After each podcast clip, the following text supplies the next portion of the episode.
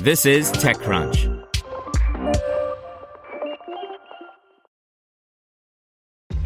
This episode is brought to you by ShipStation.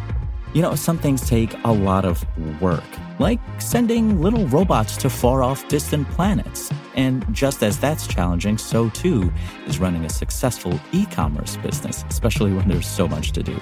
So I want to introduce you all to ShipStation. Now, I love using ShipStation because of its easy to use dashboard, which makes managing orders and printing labels a breeze and super smooth. Oh, and the customer service is just out of this world.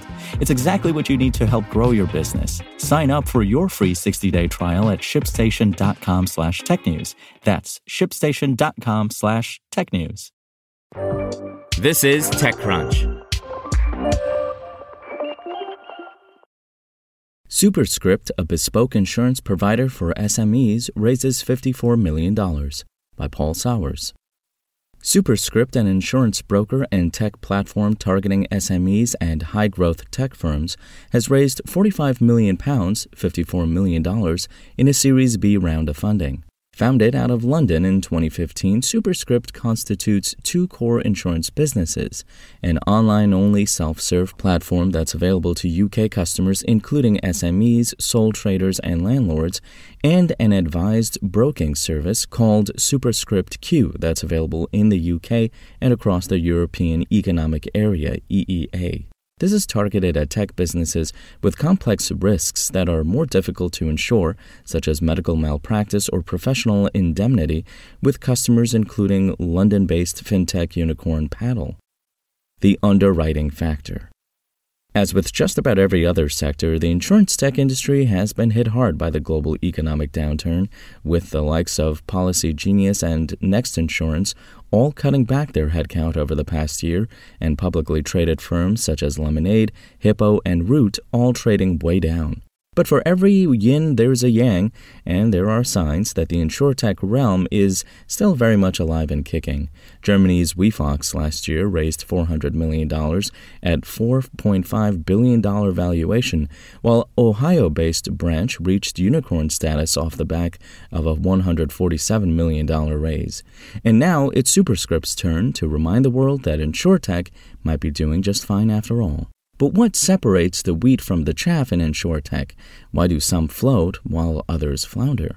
Insurance has a more complex value chain than most tech businesses in that you need to focus on both your acquisition strategy as well as the going performance of the policies that you're selling, Superscript co founder and CEO Cameron Shearer explained to TechCrunch. While fast growth in customer numbers is typically seen as a good thing, if the underwriting is not right, then claims, in other words, losses, will start to compound over time. If you carry long term liabilities, then you might not experience the business's true results for a number of years.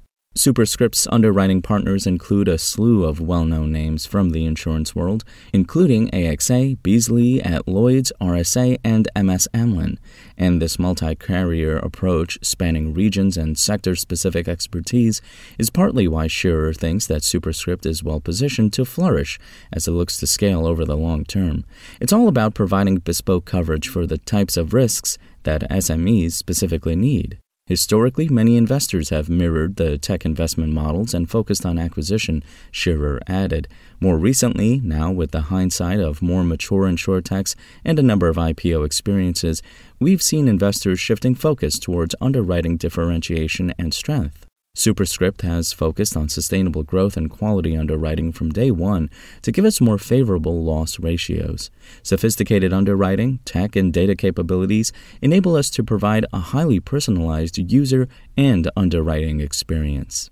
From a technology and data perspective, Superscript says it uses proprietary machine learning technology to set itself apart, including throughout the acquisition and onboarding process in its self serve product, which guides would be customers toward the correct channels.